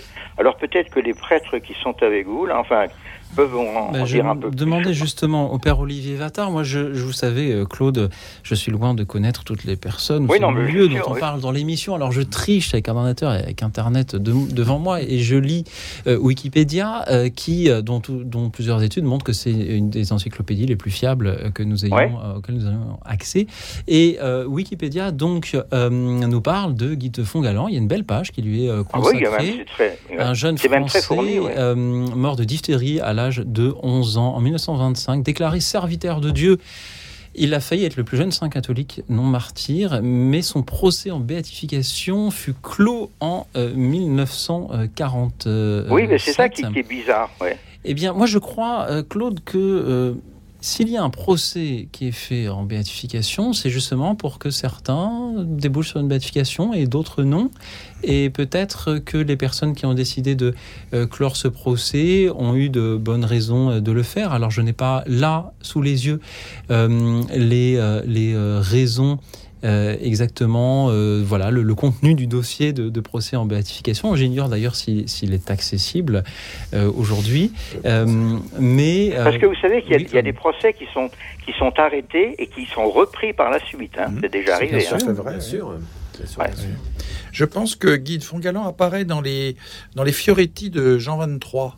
À un moment donné, je crois que il me semble que la mère de Guy de Fongalan vient voir Jean 23, mais je ne me souviens plus très bien ce qui se passe. Mais je ne sais pas si justement Jean 23, nonce à Paris à l'époque, ne les conduit pas un petit peu. Mais si vous dites qu'il est reconnu serviteur de Dieu, c'est qu'il y a déjà eu un petit... Bon, serviteur de Dieu, c'est vraiment... Oui, c'est déjà une étape. Oui, enfin, c'est vraiment une toute petite étape. Mais il y a probablement quelque chose qui a dû bloquer. Vous savez, j'ai entendu parler d'une chose assez... Bon, il paraît qu'il a eu la révélation de sa mort prochaine, hein. Et que, peut-être que c'est ça qui a arrêté le procès de béatification, c'est qu'au moment de... Bon, il pratiquait énormément de sainteté, de charité, de pardon. En revanche, comme il savait qu'il pensait qu'il allait mourir très tôt, et il est mort très tôt, il travaillait pas énormément. Enfin bon, il y avait peut-être que c'est ça qui a arrêté. Claude, c'est pareil. À l'école... Il est mort après... à l'âge de... On parle d'un enfant qui est mort à l'âge de 11 ans. Oui, et je crois qu'il est difficile pour un enfant mort à l'âge de 11 ans d'avoir suffisamment de détails sur sa vie pour aller aussi loin. D'une part, je crois aussi qu'on peut faire confiance... Regardez, Anne de Guillet, pourtant, elle était reconnue vénérable. Oui, absolument, mais comme vous le dites, des dossiers peuvent être réouverts. Je crois qu'on peut aussi faire confiance aux personnes qui, justement, ont la charge d'avancer dans les procès en béatification. Et en tant que catholique, moi, je crois que c'est un très bon signe que tous les procès en béatification n'aboutissent pas. Cela montre qu'ils sont bien menés. Mais je vous remercie, Claude, de nous en avoir parlé ce soir, nous avoir d'abord parlé d'un jeune Guy de Fongalan, mort donc à l'âge de 11 ans, et malgré ce jeune âge a eu ce rayonnement dont vous parlez. Merci aussi de nous avoir rappelé qu'un procès en béatification peut se réouvrir et qu'ils sont faits avec sérieux. Je crois que c'était important de le dire aussi ce soir. Claude, merci beaucoup d'avoir été avec nous. Merci Claude, bonsoir à vous. Monseigneur Guillaume de Lisle, avez-vous une réaction à l'échange que nous venons d'avoir avec Claude ? Ben je trouve ce que vous dites assez juste, c'est-à-dire que s'il y a bien un procès en béatification, c'est une ouverture de cause, c'est qu'il y a un dossier, c'est qu'il y a la recherche des signes de la sainteté et leur véracité. Et donc, parfois, il n'y en a peut-être pas assez. Voilà, ça, peut-être que la personne est sainte hein, et qu'elle est auprès du Seigneur, mais qu'avec les éléments que nous possédons, ici-bas, on peut ne pas être capable de répondre à cette question en disant... Il faut accepter de ne pas tout savoir. Merci. Et c'est vrai qu'à notre époque, il y a sûrement un goût pour... en tout cas, il y a toute une mouvance d'église qui s'intéresse beaucoup à la sainteté des enfants. Alors, en ce moment, il y a beaucoup Carlo Acutis, on entend beaucoup parler. Qui est effectivement une figure vraiment intéressante. Il y a un intérêt, et je trouve que c'est assez beau, finalement, de proposer aussi la foi des enfants, même si c'est des choses... qui existaient. Par exemple, en France, nous avons beaucoup de villages qui s'appellent Saint-Cyr, Saint-Ciergue, tout ça. C'est un enfant de 3 ans martyrisé avec sa mère, Sainte Juliette, et qui, la légende dit que quand elle a été martyrisée à Tars, le pays natal de Saint Paul, l'enfant a dit « Moi aussi, je veux mourir pour le Christ » à 3 ans. Donc, il y a plus de villages dédiés à Saint-Cyr et d'églises dédiées à Saint-Cyr qu'à Sainte-Juliette. Et nous saluons tous les Cyrs qui nous écoutent. Merci encore à vous, Claude. Nous avions commencé notre émission avec une auditrice de Metz et nous allons, je crois, la terminer avec une autre auditrice de Metz. C'est Christine qui nous rejoint. Bonsoir, Christine. Bonsoir, Christine. Bonsoir. Christine, quels sont les saints de votre région dont vous vouliez nous parler ce soir ? Alors, c'est surtout Saint... Simon et Jude, alors ils sont à 2, mais c'est surtout Saint-Jude, on vénère surtout Saint-Jude, on a des prières de Saint-Jude, et comme vous parliez que c'était plutôt les saints qu'on reconnaissait autrefois, qui étaient des parents de Jésus, et comme on dit, Saint-Jude c'était un parent de Jésus, alors il y a une prière, bon je ne pourrais pas vous la réciter puisque je ne suis pas là, mais tous les mercredis de fin de mois, il y a une église qui s'appelle Saint-Simon et Jude à Metz, et il y a le pèlerinage de Saint-Jude et Saint-Simon. Tous les fins de mois, tous les mercredis, à leur intention, voilà, la journée pèlerinage de Saint-Jude et Saint-Simon. Je ne connais pas bien l'histoire exacte de ces saints-là, mais je sais qu'ils sont bien vénérés, et puis surtout pour les causes désespérées. Merci beaucoup, Christine, de nous en parler. En effet, Saint-Simon et Jude ne sont pas, à ma connaissance, proprement parlé, originaires de la région de Metz. Comment ça ? Mais, comment ça ? Mais ils ont quelque chose voilà, d'universel. Et je crois beau aussi de rappeler que l'on peut célébrer des saints d'autres régions ou ces saints qui ont cette universalité-là, Monseigneur. Même les compagnons de Jésus, les apôtres, on peut les célébrer partout, je crois. Ils sont... proposé à la vénération de tous les fidèles. Et c'est plutôt une grâce qui puisse être appropriée d'une certaine manière localement, parce que ça rejoint ce que l'on disait tout à l'heure. C'est qu'au fond, notre manière de vénérer les saints, c'est de vénérer ceux qui ont été chez nous, dont on peut s'approcher, et avec qui on peut cheminer, avancer. Et donc ça, c'est un véritable cadeau que de pouvoir les recevoir comme ça. Père Olivier Vatar. Alors oui, ce sont des apôtres. Toujours fêtés ensemble, sauf Jude d'une certaine manière qui s'est un peu détaché lui-même, en particulier pour ce que cette dame a dit, c'est-à-dire patron des causes désespérées. C'est un peu le pendant de Saint Rita, et pour ça il est donc. Alors par contre, je ne sais pas du tout pourquoi Jude et les causes désespérées. Ce qui est assez intéressant, c'est qu'il est à la fois un saint très populaire, mais c'est aussi l'auteur d'une épître dans le Nouveau Testament auquel on ne pense jamais, qu'on lit tous les 2 ans dans la liturgie de semaine. Je crois qu'on la lit en une fois d'ailleurs, parce que peut-être en 2 fois, mais c'est très court, hein, l'épître de Saint Jude. Voilà. Donc, mais c'est un personnage dont le culte a un culte vraiment presque, j'ai envie de disproportionné par rapport à ce qu'on sait de lui. C'était voilà. Suivi, hein, ce pèlerinage-là, c'est les fins de mois, le mercredi, et c'est bien suivi, hein. Il y a beaucoup de monde. En plus, c'était mal parti parce que s'appelait Jude, c'est-à-dire Judas, c'était, bon, en faisant une petite, en oubliant le AS, en faisant un E, on ne pense pas à Judas, mais à vrai dire, il avait le même prénom, donc c'était pas évident. Mais justement, il y a un très beau texte, une belle prière de Paul Claudel à Saint-Jude, qu'on peut aller lire, qui fait partie des beaux poèmes de Paul Claudel. Merci beaucoup, Christine. C'est moi qui vous remercie, et puis je vous souhaite une bonne soirée, une bonne continuation. Et merci pour vos belles émissions, elles font du bien. Merci Christine, elles le sont grâce aux auditeurs qui sont nombreux à prendre la parole chaque soir, et c'est toujours une joie de vous entendre, chers amis. Merci beaucoup, nous allons encore continuer à parler de vos témoignages et de ces saints de vos régions. Ce soir, le temps... justement d'une litanie des saints, ce que fut un peu cette émission. Et c'est à présent le chœur des moines de l'abbaye Sainte-Anne de Kergonan qui la chante pour nous. À tout de suite. Écoute dans la nuit, une émission de RCF et Radio Notre-Dame.